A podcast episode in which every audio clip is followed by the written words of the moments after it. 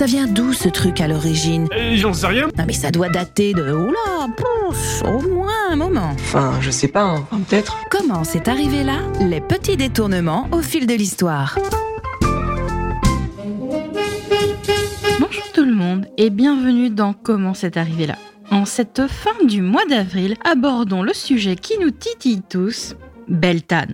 Ce sabbat païen est le miroir inversé de Samhain, là où fin octobre on célèbre la nuit, le repos, le mystère de ce qui est enfoui. Beltane célèbre le soleil, la vitalité, la reprise des activités de jour. Oui bon, la chasse, la guerre, les activités un peu viriles quoi. L'origine du nom de Beltane se dispute plusieurs sources. Certains prétendent qu'il s'agirait du nom gaélique du mois de mai Beltane, avec diverses orthographes selon la région, qu'elle soit irlandaise, galloise, écossaise. D'autres relient cette fête aux dieux gaulois Bélénos, le soleil, et Bélissama, le foyer et les artisanats du métal et du verre, et donc déesse des armes. Je parlais de la guerre tout à l'heure, il y aurait comme un petit lien. Chez nos voisins germains et nordiques, cette fête a également lieu sous le nom de nuit de Walpurgis, mais a longtemps été interdite par l'Église car associée au sabbat de sorcières. Si la fête s'est vraiment calmée dans les régions germaniques, par contre, elle est toujours célébrée dans les régions nordiques.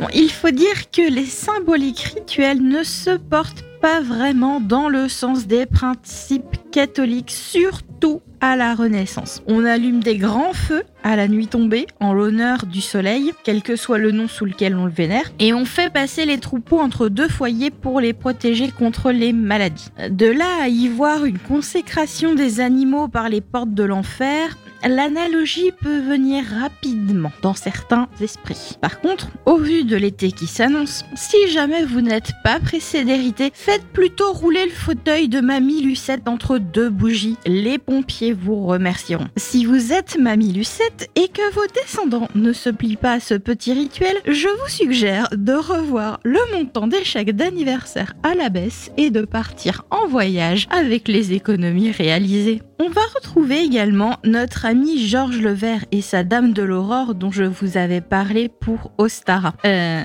et les rites de la fertilité qui y sont associés. Les couples partaient construire de petites cahutes dans les bois. La nuit de Beltane, ils rejoignaient ces cahutes et ne revenaient que le lendemain, à l'aube, les bras chargés de bois et de végétaux utilisés pour orner les mâts de mai. Alors certes, vous allez me dire, la nuit ne semble pas le meilleur moment pour la cueillette, mais à l'origine, Beltane se célébrait lors de la première pleine lune de mai. Donc la visibilité pouvait s'avérer suffisante en cas de beau temps. Par ailleurs, le mariage du légendaire Robin des Bois et de sa belle Marianne aurait lieu à Beltane, puisqu'il serait les incantations moyenâgeuses et chevaleresques de Georgie et Aurore. Se marier avant de se reproduire, c'est quand même plus socialement acceptable à certaines époques. D'ailleurs, c'est à cette époque que les robes de mariée étaient souvent euh, vertes. Et oui, comment ça? On aurait adapté des croyances spirituelles en légendes inspirées sur les modes du moment pour préserver une tradition ou un culte devenu dangereux? On fait ça? Oh. Serait-il donc possible que les histoires ne soient pas toujours écrites par les vainqueurs Ou, tel Robin qui maîtrisait l'art du déguisement, la tradition choisit-elle la ruse et la dissimulation pour perdurer au nez et à la barbe d'un clergé la regardant d'un mauvais œil Ceci n'est qu'une hypothèse. Mais nous pouvons y voir un contraste avec les légendes du roi Arthur qui, à l'inverse, détruisent les mythes païens pour promouvoir le catholicisme. Les arbres de mai. Autre rituel consiste à entourer un mât ou un jeune arbre de rubans. On attache d'un côté les rubans au tronc et on en confie l'autre extrémité à des personnes pour que, en dansant autour, elles entrecroisent les rubans et tissent ainsi l'arbre de mai. Je vous ferai pas de dessin sur la symbolique du mât, d'autant moins que je viens de parler de fertilité. Je vous invite juste à retrouver ma dernière chronique, celle d'avant les vacances, au cas où vous souhaiteriez réinterpréter très concrètement certains rites. N'oubliez pas de vous protéger. Oui, oui, je parle des préservatifs.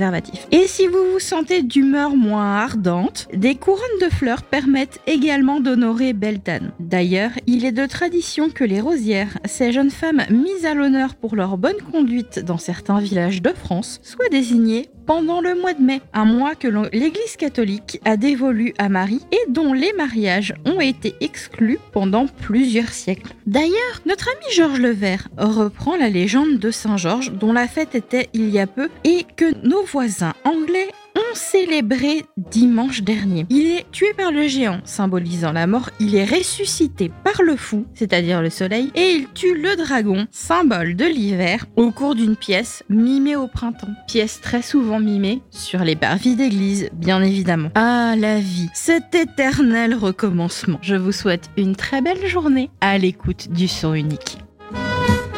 Les anecdotes de comment c'est arrivé là sont à réécouter sur le sonunique.com ou l'application MySun.